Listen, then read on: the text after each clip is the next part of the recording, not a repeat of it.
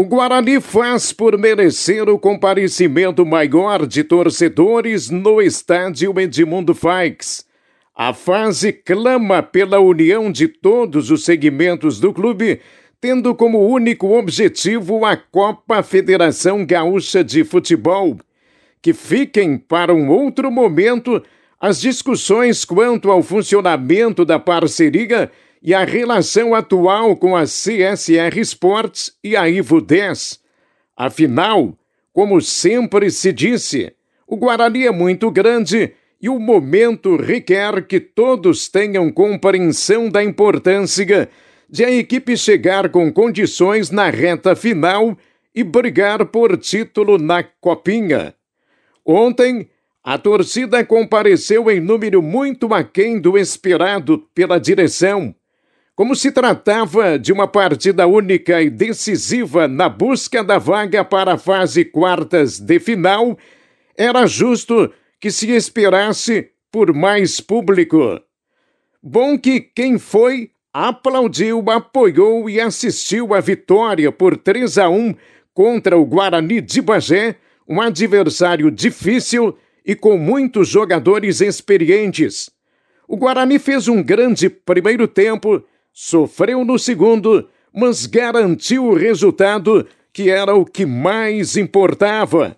Com destaque para jovens jogadores, Lucas, o goleiro, e Cássio, meia atacante, além dos experientes Rodrigo e Maicon Bamberg.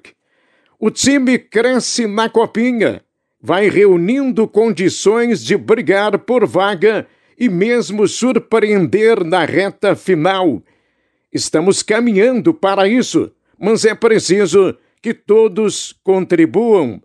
Que venha o Grêmio na quarta-feira, sete da noite, no Edmundo Faix.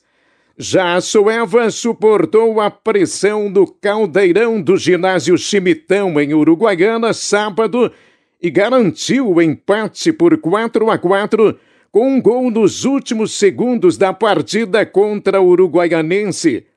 Agora é decidir a vaga em casa domingo 11 da manhã, respeitar o uruguaianense, mas fazer valer a condição de time disputante de Liga Nacional.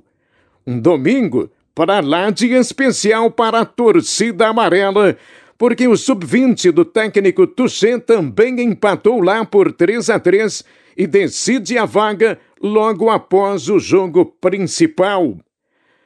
Enquanto isso, Palanque, único representante de Venâncio Aires no Regional das Nivata, trouxe um ponto de Taquari. Jogo ficou no 0 a 0 contra o Taquariense.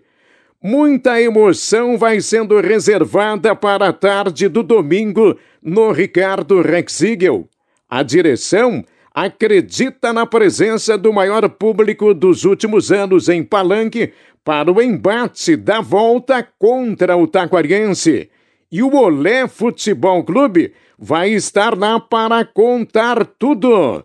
E era isso.